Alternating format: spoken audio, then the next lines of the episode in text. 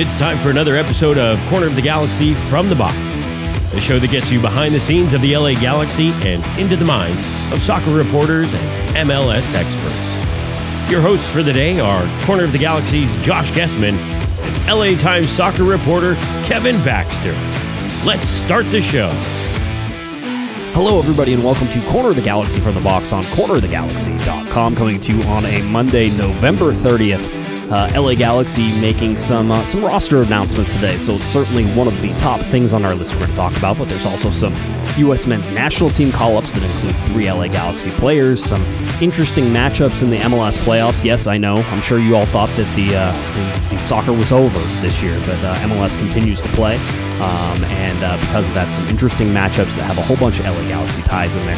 So we have a, uh, a very busy schedule as we come back uh, after uh, Thanksgiving, and to help me do all that is the panda himself, Mr. Kevin Baxter. Kev, how was your Thanksgiving? Everybody, uh, everybody good? We all worked.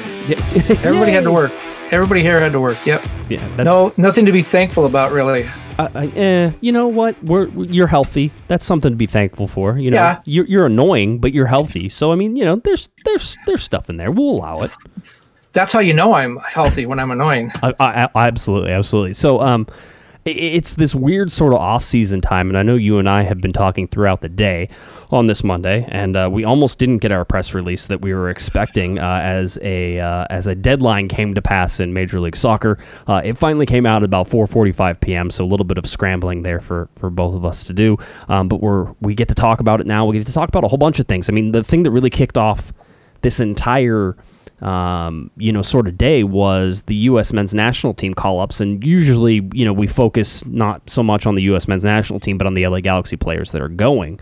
Um, but in this case, we knew that there were two LA Galaxy players in particular that everybody was sort of focusing on going. And, and we got that information at about, uh, what was it, 11 o'clock? 10 o'clock, 10 o'clock today or something like that? Yeah, it was, it was actually supposed to come out tomorrow, but uh, for whatever reason, U.S. Soccer decided to move it up a day. Apparently, a lot of people felt like Monday was a better day, a better news day to get that out there. I don't know how much thinking they put into that, but yeah, it was. Uh, it was when I woke up this morning. One of the first emails I got was, "Be prepared for the roster dump. It's coming today instead of Tuesday." Yeah, so uh, so it was out there. The uh, the pertinent information, and obviously, if you're interested, Greg Berhalter uh, put out a 22 man roster for an upcoming match coming up on December. Is it December 8th? December 9th, 9th. at uh, Inter Miami Stadium, and they will allow fans. I think 2,500 fans uh, will be allowed to come to that game. Yeah, this is a game uh, against El Salvador for the U.S. Um, and the U.S. is is fielding a almost entirely MLS based roster. It's uh, most of the guys who have uh, missed out on the playoffs um, have been released for, uh, from their teams and, and playing in this. The the interesting part about this is for the LA Galaxy is that they, along with the Colorado Rapids, have the most representatives on this 22 man roster. See, see, there's a good thing about missing the playoffs. That's the upside that everyone misses. You miss the playoffs and you get to go to the national team. By the way, um, it's 22 man roster right now, but there are two uh, Western Conference uh, semifinals to be played this week, which we'll talk about that in a bit tomorrow and then Thursday players uh, that off the losing teams in those two games may also be called up, uh, you know, called into camp. In any case, it's just one game. Um, I, I, think the idea is get people into camp. I think that all of the interesting things will happen in training when Greg Berhalter gets a chance to work with some of these players. And another interesting thing: Did you know the U.S. national team is undefeated this season? Well, I mean, limited number of games, so that's the first yeah. thing. But but they haven't lost. I mean, it makes sense. That's all. That's a weird feeling as a as a U.S. soccer uh, follower uh, to say that even with a limited number usually it has to be like the first couple of days in January for you to be able to to, to yeah, be making that claim. But this is the fewest number of games. It'll be four now. Fewest number of games the U.S. national team has played since I believe 1986. That's that's that's not very many. Well, let's get to the uh, Galaxy players who are announced on this. Julian Araujo gets the call up from Greg Berhalter.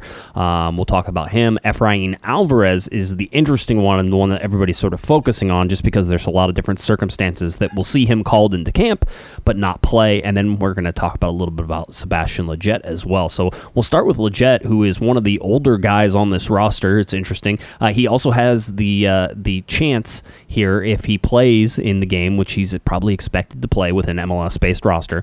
Uh, if he plays, uh, will be the only U.S. men's national team player to have played in all four games uh, for the United States this year. Because you have to remember there was a European based roster that we all saw, um, and then Sebastian Lletget because the LA Galaxy released him basically before the season was over. Not basically before the season season was over.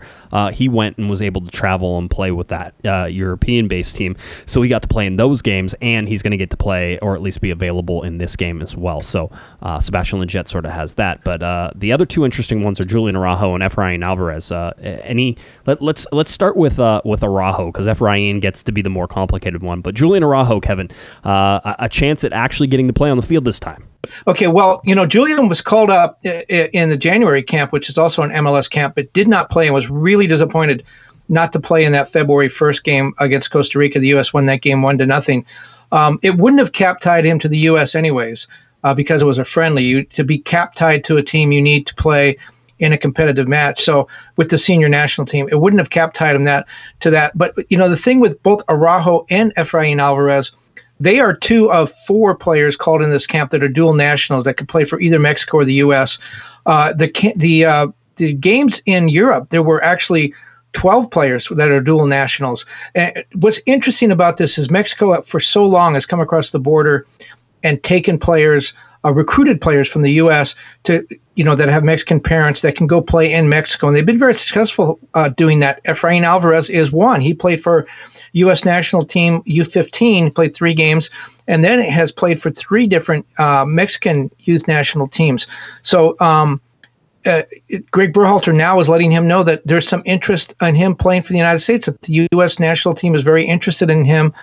Going back to Julian for just a second, I know Mexico's very interested in the, in in him. I talked to their sporting director, uh, Gerardo Torrado, and he told me that, that they are aware of what he's doing with the Galaxy. They're aware that he is eligible to play for them. He's not cap tied either. Um, so there is a little bit of a tug of war going on with uh, many of these young players, including the two Galaxy players. Um, what Greg Berhalter has said is, um, again, they can't be cap tied in this game, so nothing can change their status. But what he wants to do is bring these guys in, all the dual nationals, have them look around, see how the U.S. does things, see how the coaching staff works, see how things fit. His goal is not to pressure anyone. He said this is a, a decision that these players need to make with their families, and we're going to respect those decisions. We're going to get out of the way. But basically, they just want to say, look, here's how we do things. Here's how you fit in. Do you like the coaching staff? Um, if you do, if you're interested, let's let's you know move these discussions on a little bit. So this is definitely a chance for Efrain to come in. He can't play again, uh, as we talked, but to come in and Julian as well, come in, kick the tires, talk to the coaching staff, see how they fit. And as you had said when we were talking earlier, both these guys would be eligible to play in the Olympics if there is an Olympics, yeah. which is a U23 tournament. They're both age eligible for the Olympics, and that's another reason that the U.S. wants to uh, take a good long look at these guys and maybe get them involved in the program. They're thinking about having them play in Japan. Yeah, it's it's interesting. Let's, uh, Efrain Alvarez is is cap tied technically speaking, in a, in a technical sense. He didn't play for the senior Mexican national team, uh, but he did play for the youth Mexican national team in the U17 World Cup, I believe, uh, and right. that was an official competition. And because of that, if Efrain Alvarez wanted to pl- even play in this USA El Salvador game, he would have to uh, basically put in his one time switch, uh, and that one time switch would then have to be approved. So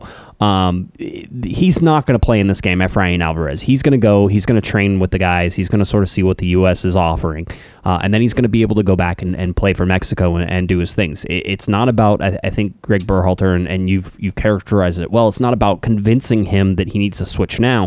It's more about showing him what's going on. And there's a lot of different arguments for Efrain Alvarez about, you know, you look at the turnover and sort of the roster comp- uh, composition between the two teams right now, between Mexico and the United States. And the United States has a bunch of young, up and coming players. Um, you know, they seem to be sort of changing the guard. And I know a lot of people are excited about the U.S. men's national team who watched them recently. You talked about them being undefeated, which is, you know, a feat in itself, even in a severely COVID affected season, uh, and basically only four games being played this year that's all interesting. Mexico's in a little bit different spot with, with Tata Martino and Kevin. You and I have talked about this, but you know, still sort of sticking with the older guard and not necessarily going with younger kids. So, I mean, there's if if Efrain Alvarez was going to make a decision on this, he would have probably more competition on the US side of things, but at least in the short term little bubble that we're looking at right now, perhaps the United States has more of an upside in the next couple of years. And so to be part of that team means that you could be part of a very successful team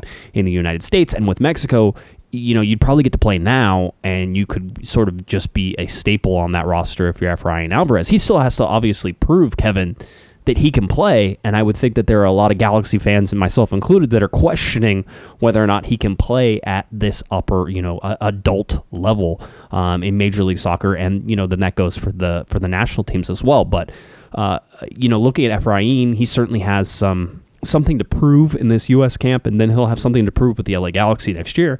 And then Julian Araujo, you talked about it. He didn't get to play whenever Berhalter called him up last time. Remember, there were a whole bunch of family members that came down for that game. It would have been perfect.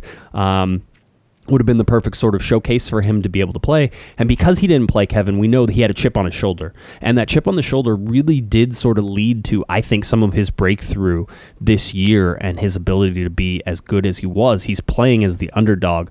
Um, so I guess maybe if you're a Galaxy fan, you hope maybe Greg Berhalter doesn't play him again. But it, it seems likely that Efrain Alvarez, or excuse me, that Julian Araujo is going to get time in this game and, and get that first cap for the U.S. It doesn't cap tie him, uh, but it would put his name, you know, in sort of the U.S. soccer column for uh, for at least a, a, temporary little time. But as you said, Mexico and the United States still sort of uh, uh fighting or at least uh, uh, bargaining with these two to see who will who will get who. Well, it, Mexico is a ticking time bomb. You may know that they're now ranked in the top 10 in the world by FIFA. They're number nine in the world, but they had one of the older rosters of all the teams at the World Cup in in Russia, the World Cup the U.S. did not go to. They had a very old roster. They tried to bring in some young players after that, uh, in between the coaching changes, after Osorio left and before Tata Martino was hired. They brought up a lot of young players. Uh, under Tata Martino, uh, the team has been extremely successful, but mainly playing the old guard. They have, I think, seven players under 30 on the last roster they called up. So at some point, um, and it looks like Tata Martino is going to continue to go with this old group, perhaps through Qatar. At some point, they're going to need young players like Alvarez and, and like Araujo to rebuild this team. Um, uh, you know, do those two guys want to wait that long? Um, they could play for Mexico, perhaps in Tokyo. Mexico has a typically has a very good youth national team. They won the they won the Olympic gold medal in 2012 in London. Um, but but that's kind of the thing. Do they want to wait for the Mexican national team to start rebuilding? It could be, you know, when they begin that rebuilding, they'll be starting from scratch, perhaps, and it could be a really really awful time to be playing for Mexico. The team could be really poor. Um, whereas, as you said, you know, they're going to the United States to compete for a job with some great players who are playing in Europe. Um, so those guys have some decisions to make. As you said, once Efrain Alvarez files his one-time change of affiliation, that's it. He's he's stuck with the. You know, you can't. There's no the, you know, there's no uh, go backs on that. Um, might be able to uh, maybe have a little bit more uh, leeway, but once these guys make the decision, they're it, it's kind of done on the senior national level. So um, this is a good chance for the U.S. to look at them and see if they fit in, and then for those guys to decide what they want to do too. Julian has told me we've had this discussion before. Um, you know, he's proud to be American, proud to be born here um, you know, the patriotic, all that kind of stuff. But he also feels an affinity to his parents' homeland. And he said it basically comes down to who wants me more. I can go to either side. I don't have a problem playing for either side. Whichever side makes me feel like I'm wanted, that's where I'm going to go. Yeah, it's a uh, it, it's very interesting. I mean, these kids are young. I, I, can't imagine having a head on my shoulders to be able to make sort of these decisions that affect the rest of your life. Um, you know, at, at 18 and 19 years old, uh, that that that was something that I was not mature enough for, and it was sort of uh, shown in my ability to uh, to not understand some of the uh, some of the the physical gifts you had at that age to be able to go and play sports and make it possibly a career in a bunch of different ways. So um, yeah, this is it's a lot of pressure. Uh, it could. It also means for both of these players that the 2021 season, that of which we don't really understand how it's going to work out and, and sort of what limitations are going to be put on it. And MLS, I, I believe, is sort of indicated already that the 2020 salary cap is going to stay the same in 2021. That that won't move. It'll stay the same.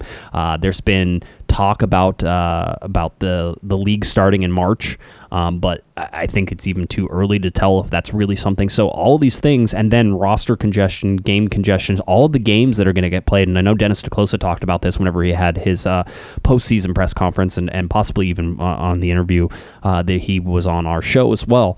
Um, that he talks about just the raw, just the schedule congestion that's going to happen because you have all these international games, you have the Olympics, um, you know, you have uh, have all of these competitions that were delayed that are now going to want to be picked back up in a hopefully post COVID era or at least a, a getting better uh, away from COVID uh, time. So you look at all these things um, that could affect the LA Galaxy in the roster. Um, and our, Julian Araujo and Efrain Alvarez and Sebastian Lletget are going to be people who are, you know, have significant roles uh, on this team. Uh, certainly Araujo and Lletget, and we'll see about Efrain. Um, but looking at all those things, you know, these competitions are going to have an effect, and then that if they're gone for these competitions, Kevin, you're going to have you're going to have holes on the roster. The LA Galaxy are going to have to be prepared for. Yeah, and, and and I think you see that with the the actions that they made today with the roster moves. You know, some of the players they uh, are continue to negotiate with, some of the players that they uh, pick the options up on. Um, it, it, it does look a lot like last year's team, which is not necessarily a good thing, but it also shows that there are some some players who might maybe the second string players who uh, got some valuable playing time, you know, prove that they can uh, maybe handle a, a, little bit more step up in playing time next year because, as you mentioned, there's going to be a lot of holes to fill at a lot of different times during the year. Guys going away to, uh, you know, as you said, Olympics, the Gold Cup, Nations League. This affects both the U.S. and Mexico, and and some of the South American qualifiers could, you know, affect people like Rolf Feltscher if he stays and goes down and plays for Venezuela. So I, I think that the Galaxy uh, roster construction uh, definitely is going to take into a, a, account the fact that there's going to be guys missing for multiple periods of time, mm-hmm. uh, you know, at, at, at, many different times during the year. Right. No, it, it, it is something you have to watch. Now let's get to uh, to I, I, should probably warn everybody too. We're, we're in off season mode, so so depending on how much information and news there is, uh, depending on how talkative Kevin and I are, or any of the podcasts that sort of come in the off season, they can be short, they can be longer, they're sort of in between. And so uh, if you're expecting a full hour, sometimes it won't always hit that. Uh, sometimes it'll only be a half hour. So just giving everybody a yeah. warning is we're we're in the off season. Yes, Kevin. I think we're we're kind of done now. yeah, you would, you would you would think that you would think that almost. Uh, I, I know we wanted to talk a little bit about the not only the playoff games that are going on, but just some of the matchups that are going and how MLS basically had to move a whole bunch of playoff games because the NFL shuffled and moved a whole bunch of playoff games as well. It, it still feels like uh, 2020 is is not quite done with everybody yet. Yeah, well, they they have moved the second uh, um, playoff game, the MLS Western Conference. I'm trying to get this right. The Western Conference semifinal, which was supposed to be Wednesday. That's the Sporting Kansas City game. Sporting Kansas City, Minnesota United, correct? Uh, yes, that is correct. Yeah, they have moved that game. Uh, it was going to be played Wednesday, uh, but the NFL had to move a game. Uh, its Thursday night game had to be moved, and Fox was going to show that uh, obviously in prime time, and they had four or five hours set aside in their prime time uh, lineup to to show sports, and they didn't have a football game, so they went to MLS and said, "Your game is on Fox Deportes. How would you like to move it over to Big Fox, have it be on network TV and a network television audience on a Thursday night? Uh, MLS obviously jumped at that offer. Um, so they've they moved that game now. People tuning in for Thursday night football will now get a different kind of football.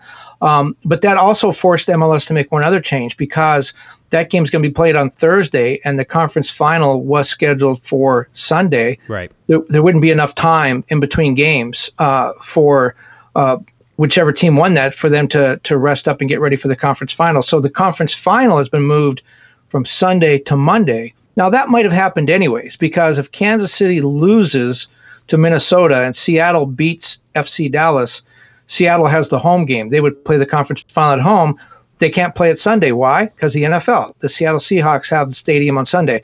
So if Seattle winds up posting that game, it would have moved to Monday anyways. MLS just stepped in and said, "Let's just get it done now. We're going to move it."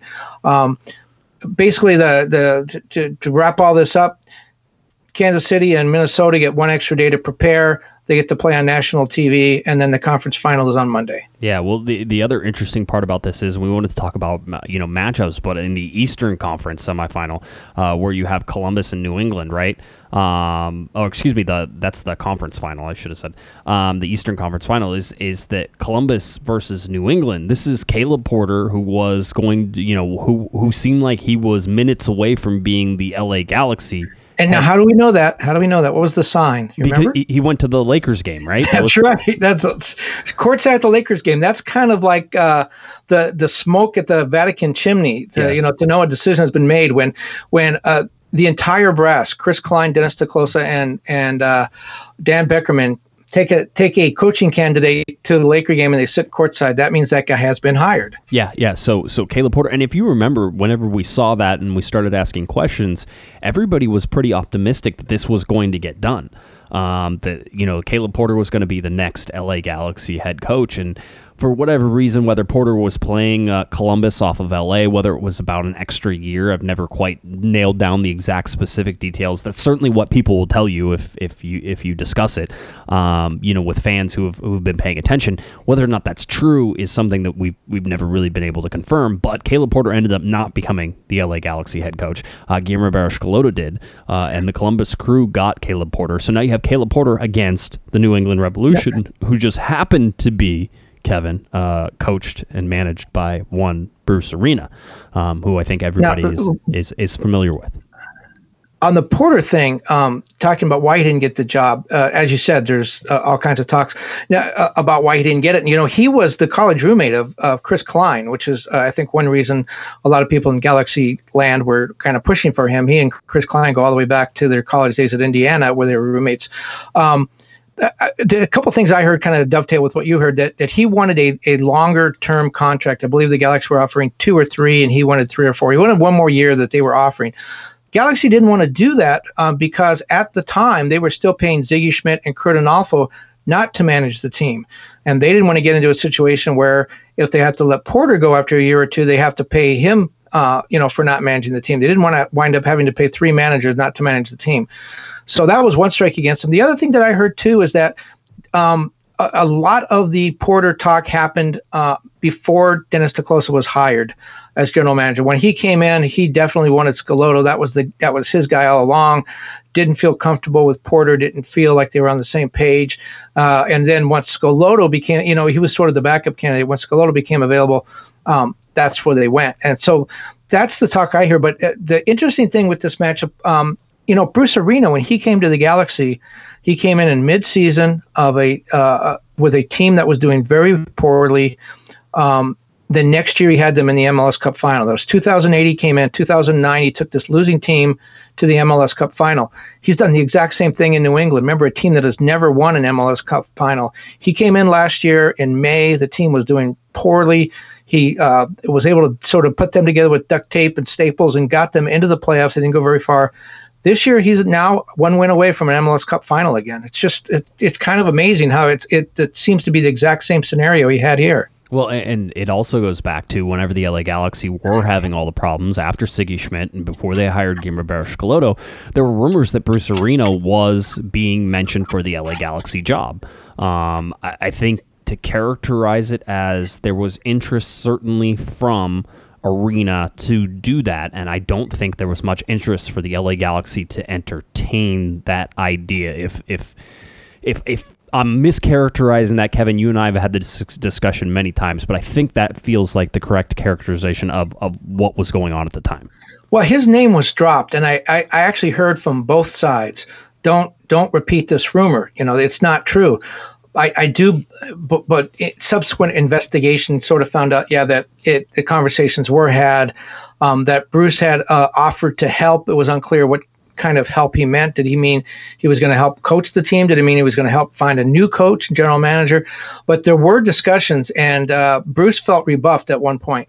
He felt like the Galaxy were just uh, sort of saying, "Yeah, yeah, whatever you want," you know, uh, you know, thanks for the call, and they weren't really taking it seriously. And he he felt like with all that he had accomplished there, that he should be taken a little bit more seriously and, and shown some respect.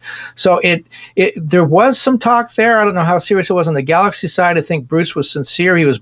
I know when he was unemployed after he left the U.S. national team, I know that he was bored out of his mind. We had a lot Right. of talks, Bruce and I did, and um, uh, so I, I believe that he was sincere in wanting to do something, anything, to get back into soccer, and didn't feel like the Galaxy took him seriously.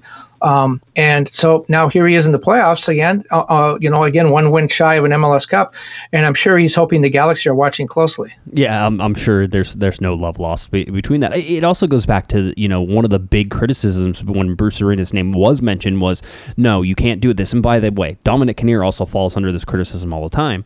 Is no, this is MLS 3.0. You can't have an MLS 1.0 coach. Um, you know, going in there, you can't have an American coach. You need an international coach, and it's just just it's frustrating, Kevin. You and I have been covering this t- this this league for a long time. We see these trends, we see these things happen, but most of the time it feels like it's more uh, PR than actual substance, right? Because this year everybody was on Philadelphia talking about how they do it right with young players and their young core and all these things, and they get knocked out in the first round of the playoffs. Um, you know, you can talk about uh, Oscar Pareja, who did a great job with Orlando City, but when he was with FC Dallas, everybody was like, you know, Dallas does it right. They uh, they're able to, um, you know, put together good teams with young players, and it doesn't cost a lot, and that's how you're supposed to do it. Except that they never won an MLS Cup with him. Um, you had Atlanta who came in with you know Tata Martino, um, and you had LAFC as well, and you have these expansion teams that come in and spend big and understand that the extra money they're getting from Major League Soccer is putting them at a severe advantage. It feels like in these short periods of time. But what have we seen after that? Is you see a retraction whenever things start to be equal again. Guess what? The teams start to be equal again. Um, so seeing Bruce Arena labeled as MLS 1.0, um, seeing quite honestly, Caleb Porter kind of fits more into like MLS 2.0, but still people would say that you know time has passed him by and it's time to go. Um, you know those types of things. You have Peter Vermes in there, who is an MLS 1.0 guy, but uh, does everything that 2.0 and 3.0 do, um, and is just extremely successful. The argument that you have to have an international coach or you have to have a quote unquote MLS 3.0 coach is ridiculous, and none of the results have sort of proven that out. Uh, what you what you have seen is that good coaches are good coaches. And so I, I, think it's wise to keep that in mind as the LA Galaxy go through their interview process. Certainly, international coaches uh, will be on that list, and I believe domestic coaches are going to be on that list as well. So uh, that's that's my my rant that has been stewing ever since you know no no shows o- over Thanksgiving. You know, Sigi and I had a long talk shortly after the, he was let go, uh, and and Sigi was pretty upset, uh, as you might imagine. And one of the things he talked about is he said, you know, he, he's been around soccer forever, you know, um, eh, you know, with his dad and stuff. He goes back to the 50s, early 60s, to the start of AYSO, even before that.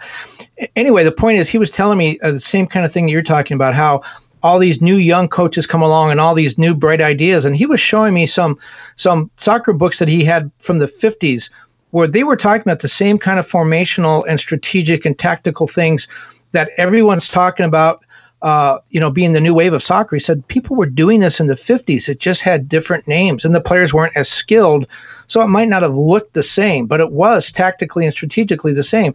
Um, and, and he thought that people like him and Bruce and even uh, Bob Bradley did not get the credit they deserved. That people thought they were dinosaurs, when in fact, as you said, they were successful and they knew how to win. It, it's really interesting. You look at, uh, say, the way that LAFC plays or the way Atlanta used to play uh, under Tata Martino with the the high press and the you know the short passing game and possession game and all that kind of stuff. And it looks it looks good and it's fun to watch and it, it oftentimes it's successful. When you think of the Bruce Arena teams, I don't think of them having that kind of really attractive playing style. But you know what? You look at the end of the year and you look at the records, and the team always wins. And and I think sometimes he, you know, Bruce almost gets penalized because his teams are so good and so workmanlike and so blue collar. All they do is win. They don't run up a lot of uh, high goal score. Uh, you know, there, there's not a Carlos Vela scoring 34 goals or Zlatan with 30. They don't do a lot of those things that grab your attention. All they do is win, and that's what it's supposed to be about.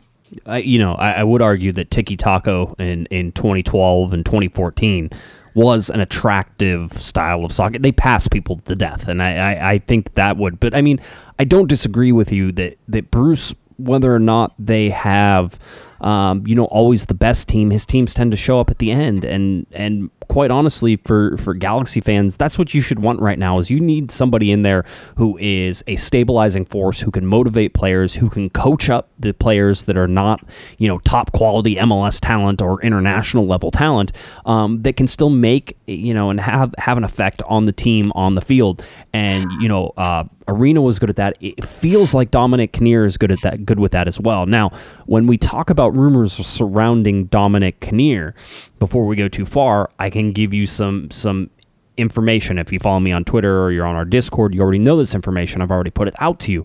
But I spoke with somebody with intimate knowledge of the negotiations going on, and there was a rumor out there that Dominic Kinnear had been offered the job. That's not true. Um, he has not been offered the job. Uh, as a matter of fact, I know that some of the key players weren't even in the country whenever that rumor was was out there. That um, some people were out of the country and therefore uh, not in a position even to be making offers or doing anything. They were on vacation basically, and it feels like uh, they were they were out away for a couple days. You know, over the Thanksgiving holiday, we're going to come back. It, the LA Galaxy have interviews set up for this week. They have interviews apparently set up for next week as well. Who those names are, I don't know. I would imagine, as I said before, there were international coaches that were going to be on there. I imagine that Dominic Kinnear is going to be on there as well. I'm not saying Dominic Kinnear won't end up getting the job. None of that's. But what I'm telling you is, it has not been offered to him. He is not making a decision right now. The LA Galaxy are going through interviews, and whenever those interviews have concluded and they feel like they have their selection, they're going to make a decision. So, um, you know, Kevin, I think you and I were talking about how we understand the LA Galaxy are going to take their time on this. Uh, mostly because it doesn't really. It, I, I, say they're kind of uh, damned if they do, damned if they don't. Which is, you know, if they selected Dominic Kinnear right now, people would criticize them for not searching you know far and wide for all all those things. If they search far and wide and still come back to Dominic Kinnear or they go somewhere else, they're going to get criticism for taking too long and, and sort of going you know in in all these different directions when they probably had somebody who can do the job in Dominic Kinnear my money right now is still on him, but certainly Greg Vanney is a name that is now continuing to pop up on a regular basis.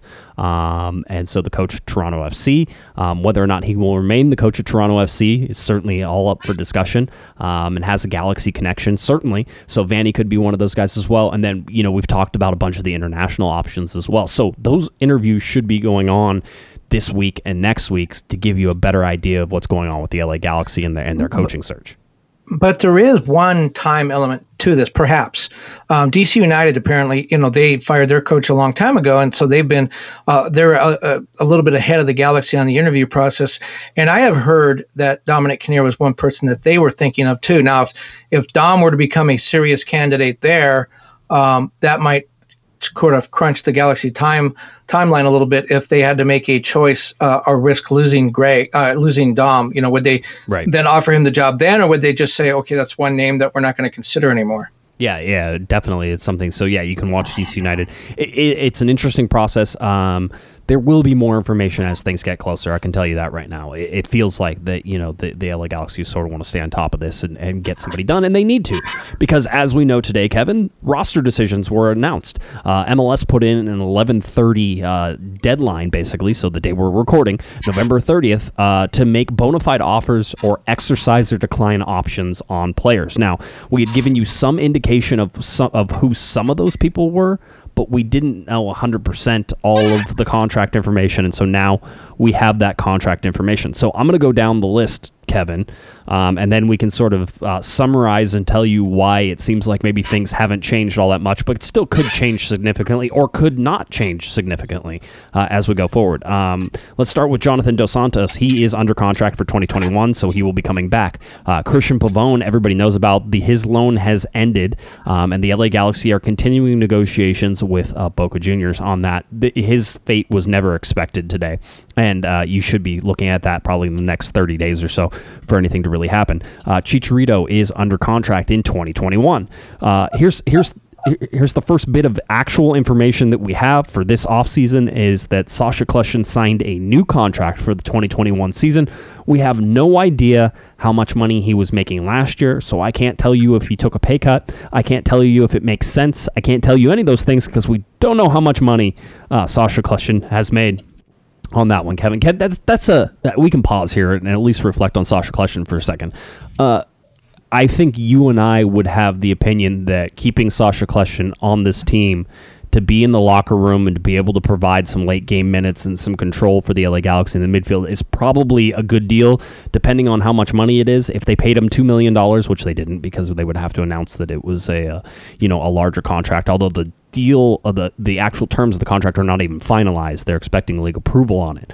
Um, but having Sacha Kljestan on your team and in your locker room is probably a, an overall bonus and that's I think why they're bringing him back. And he he's motivated to be here. I mean, I, I don't know what he made last year, and we should explain. Generally, the players' union.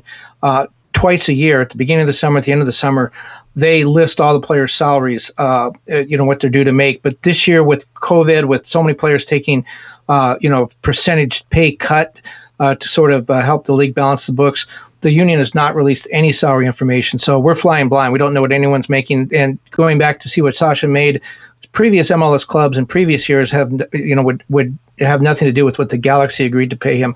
I think he's probably pretty motivated.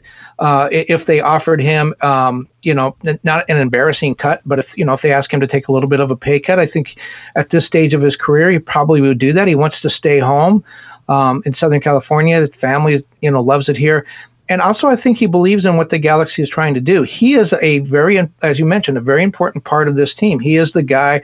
He's the the uh, the wizened veteran in the locker room.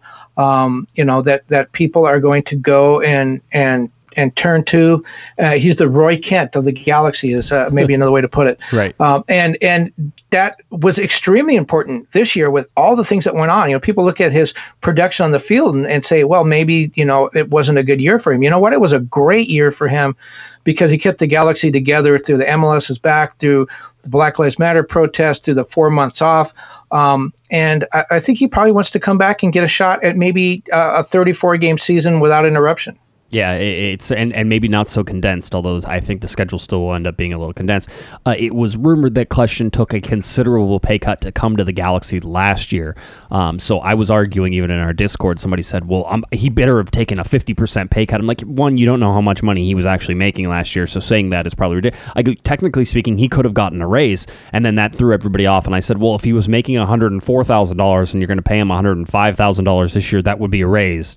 Um, it's still reasonable. Again, the numbers matter, um, but we never get the actual numbers unless the uh, players' union um, puts them out for us. And if you don't know the numbers, then you can't make really good decisions on this. Having said that, this feels like Sacha Kljestan isn't costing the LA Galaxy that much money. It feels like he wants to stay and sort of retire and be done here in LA. Um, and that means that he's motivated to play for the LA Galaxy. He wants to be here. He has said that. Um, and uh, certainly, whenever I asked him after the, uh, the, I think the last game about whether or not he was uh, thinking about retiring and coming back, he said he had hoped he would be back and he'd given no uh, thoughts of retiring. So this is Sacha Kljestan going. So uh, Kljestan on the team uh, for 2021. Let's go to uh, Pipo Gonzalez, who is under contract for 2021. We can talk about that. Uh, Joe Corona option declined, but still negotiating with the LA Galaxy. Perry Kitchen option are uh, out of contract. His contract is up, uh, and he is still negotiating with the LA Galaxy. David Bingham, goalkeeper, out of contract, but still negotiating with the LA Galaxy. Sebastian Lletget has a 2021 contract.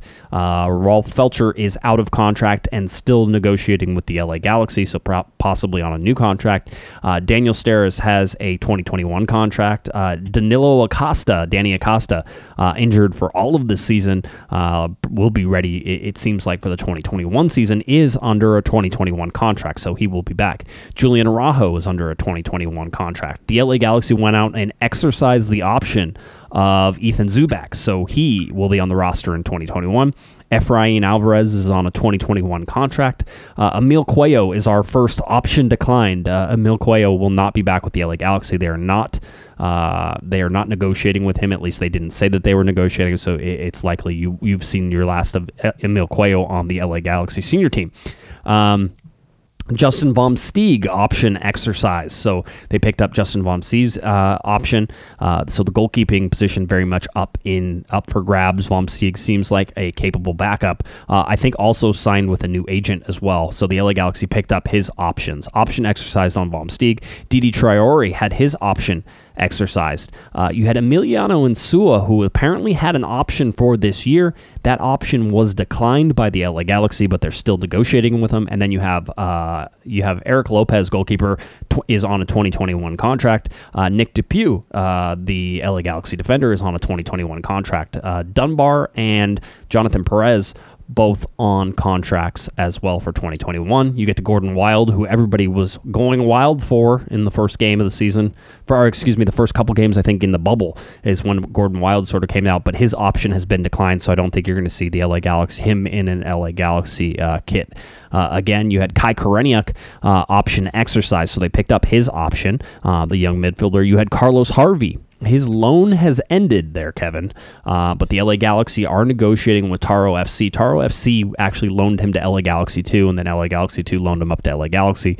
Uh, so they'll have to negotiate there. Yony Gonzalez, his option was declined. That's interesting. We'll talk about that one. And then Jonathan Klinsmann, option declined, but still negotiating. So that's where we sit. Let's uh let's talk about some of the interesting ones here, Kevin. Uh, as of right now, there were 28 players on the roster um, before this started, and now you had three option declines um, in this list.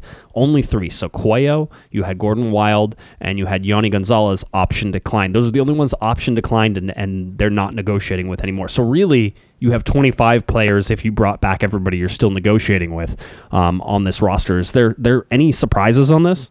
I'm still I'm a little bit surprised that they are talking to Feltscher, but I, I do think that goes back because he's he was making you know to over two hundred thousand dollars the last time we saw a contract for him, and he took a pay cut down to that. So his first year he was making even more. That seems like a, a, a kind of a pricey thing if you've decided that uh, you know Araujo may be your outside back. Uh, but again, I think it goes back to both uh, you know that they're negotiating with him to see perhaps if they can get him to take a slightly less expensive deal. But uh, you know, the Zubak thing, it goes back to what I was talking about earlier. There's a guy who played a lot of games this year, played a lot of minutes. He only scored two goals, um, but I, I, think he did enough to impress uh, the coaching staff or, or, the front office that remains, and to, to say that he's a guy that can take some minutes and fill, you know, uh, you know, play some games when people are missing. And again, we talked about how, how Sebastian Lletget's going to be gone, and and maybe Chicharito might get a call up, and you know, Pavón could get a call up if he comes back. So they're going to need guys to take those minutes, and I think they saw enough from Zubak to know that he's a guy that they want to have around. Um, you know, some of the guys are still talking to. We don't know what they're talking about. Uh, you know, uh, Bingham had his probably his worst year as a pro. He had his highest goals against average of his career, 1.94. Um, you know he's over 30 now. I, am not so sure what they're talking to him about. Um, perhaps they, they don't have any other options at goalkeeper. Um, it, would be interesting to see what those conversations are about. Are they just uh, sort of leading those guys on until they can find a replacement is there serious talk? Are they really interested?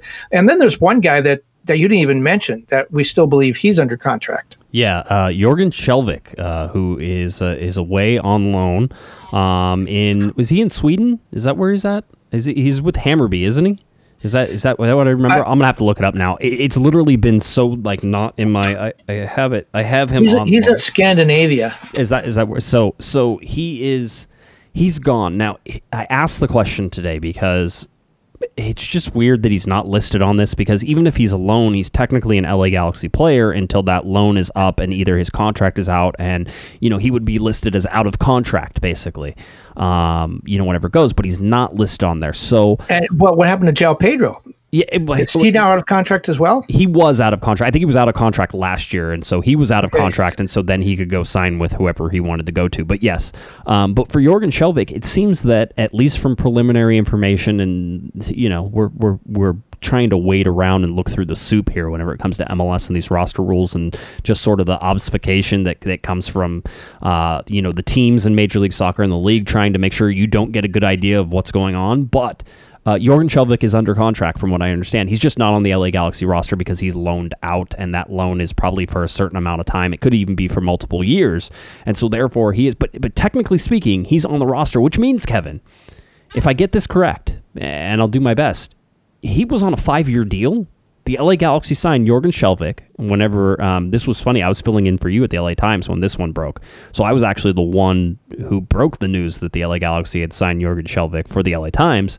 So I remember this one pretty specifically, which is the LA Galaxy signed Jorgen Skjelvik. So that's what a five. It feels like a five year deal. Like they signed him to a five year deal, which seems the only other player I've ever heard of signing a five year deal off the top of my head with no extensions. Jonathan Dos Santos. Is that uh, did did Giovanni yeah, Dos Santos sign five years? It, uh, no, I don't believe he did. And Jonathan's contract was different in that he, they were picking up an existing contract and extending it. So, uh, in a sense, I believe the Galaxy only actually gave Jonathan three years, which is you know about the a typical term of a MLS contract. Um, but because he'd already had, I think, I believe he had two years left on his La Liga contract at that time, and then they extended it to get the deal done. So th- that one, a little bit of extenuating circumstance. I don't know that Jurgen, Jurgen Skjelvik had that kind of deal when he came over from Europe. Um, but yeah, I mean, f- especially for what they got. I mean, this was a guy who I thought came here. Uh, he came with a pretty good resume, and he, he looked like he was going to be a solid player. But you know, I think when Europeans come into the U.S., they need to sort of get accustomed to playing here and and and in a sense prove that they can handle the travel and some of the other complications of MLS.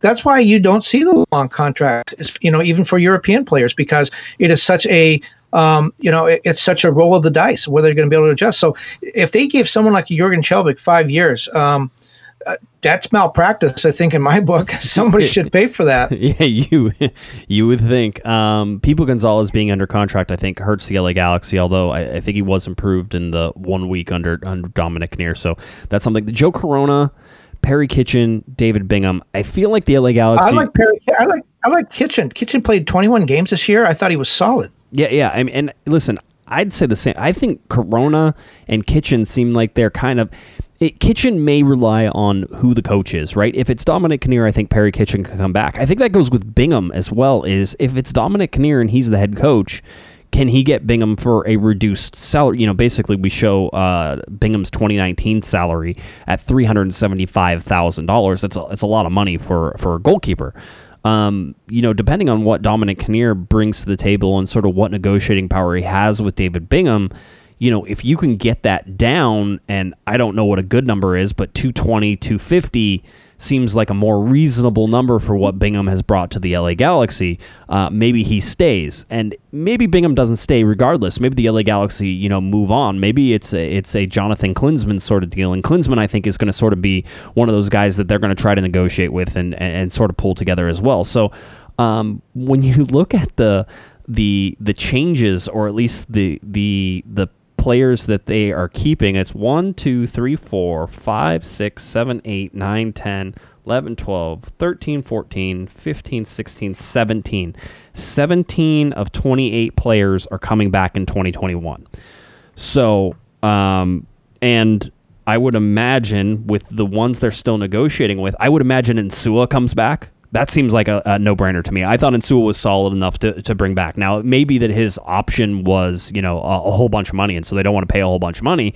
Instead, they want to negotiate that deal down a little bit, or they want to change the terms, or they want to lock it up for longer. There's a whole bunch of reasons why they would decline the option but still negotiate, um, and that goes with all of these guys. Now, I'll caution everybody, and I, I think if everybody remembers last offseason as well, Kevin, is that still negotiating does not mean that there's going to be a deal done because the LA Galaxy were still negotiating with Romain Alessandrini last year whenever, you know, the options came out and basically he was out of contract. And the LA Galaxy were like, well, we're still negotiating with them. And that never came. We knew after about two or three weeks that that was never going to happen it was going to come forward. So, sort of keep that in your mind as, as you look at this. But if you were looking for wholesale changes, and I told you that 17 of 28 players were coming back, that's probably not something that you would jump up and down about.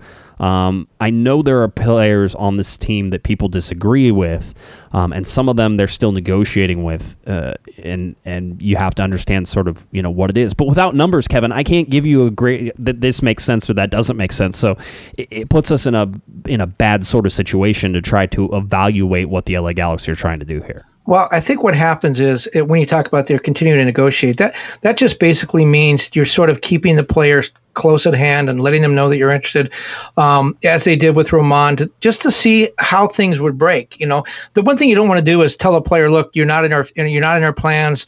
We're not interested in you. No, we're not going to talk to you anymore. And then two weeks later, there's an injury, and you have to come back to that guy and say, "Hey, we really need you." Um, that's just awkward all the way around, and it's not going to make for uh, you know a good negotiation. Um, you're right on the Bingham thing. It's it's very interesting. I I think David Bingham.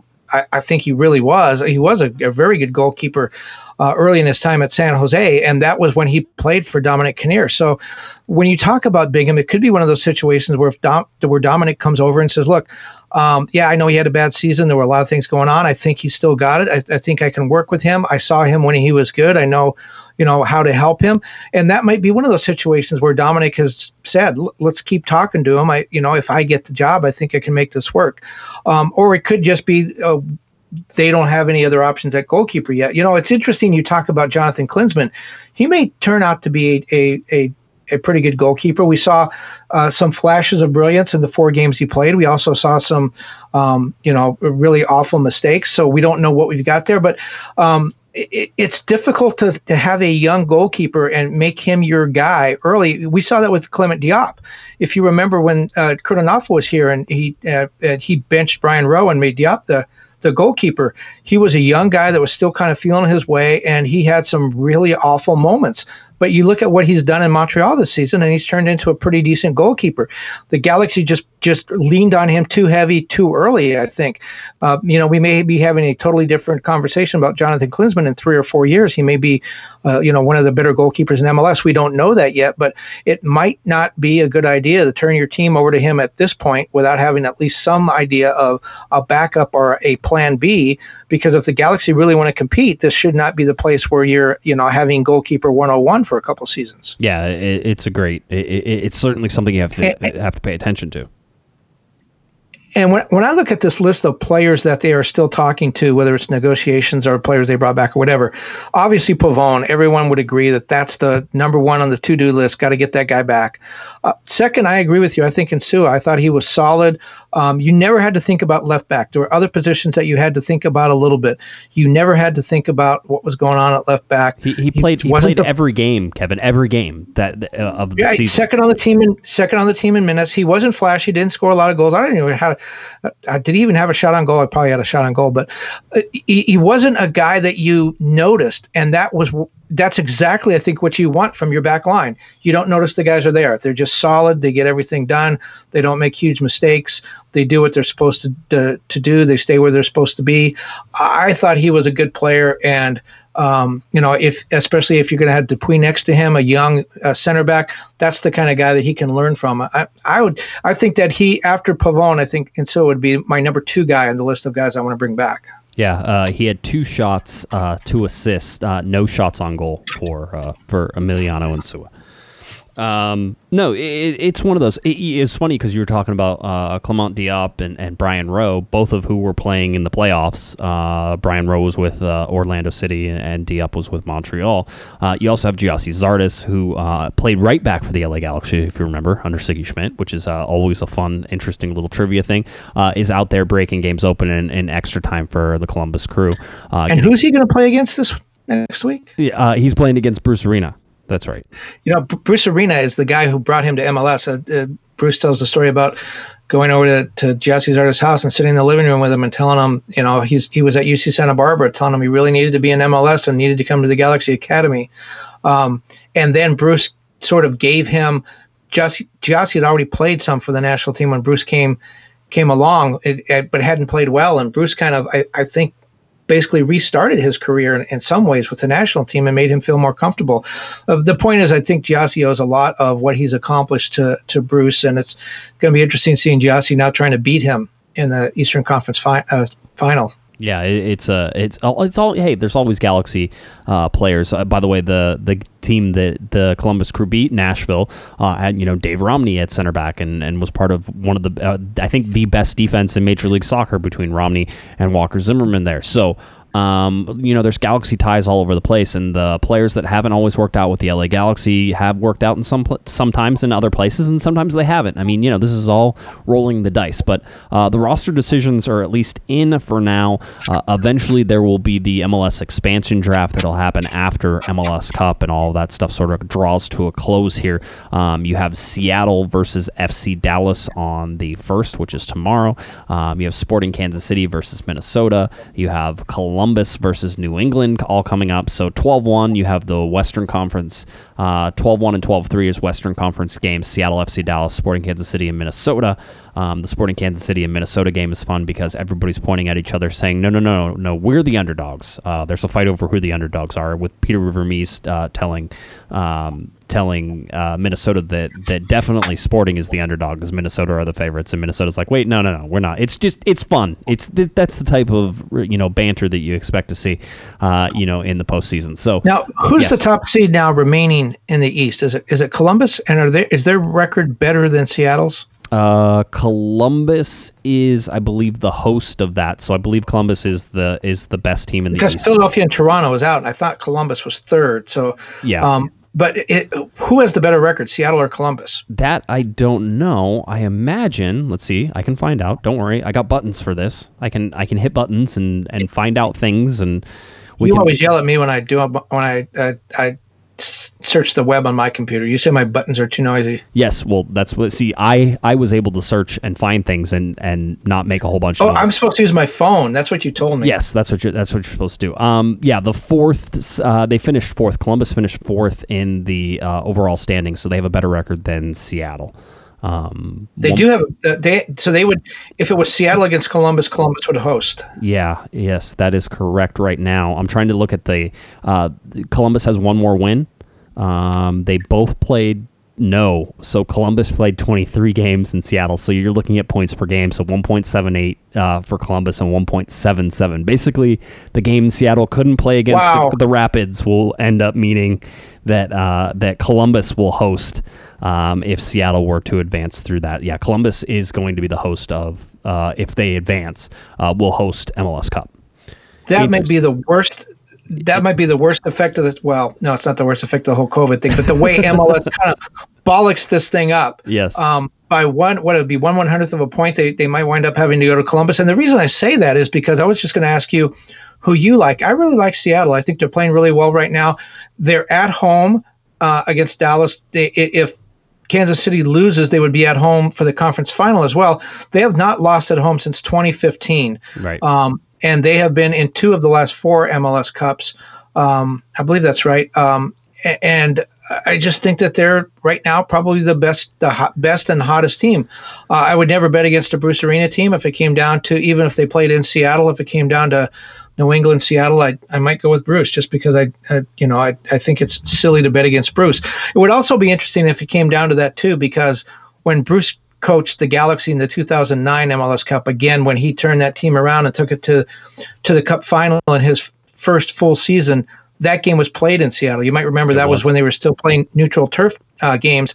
That was the game that went to a shootout, and the Galaxy wound up losing.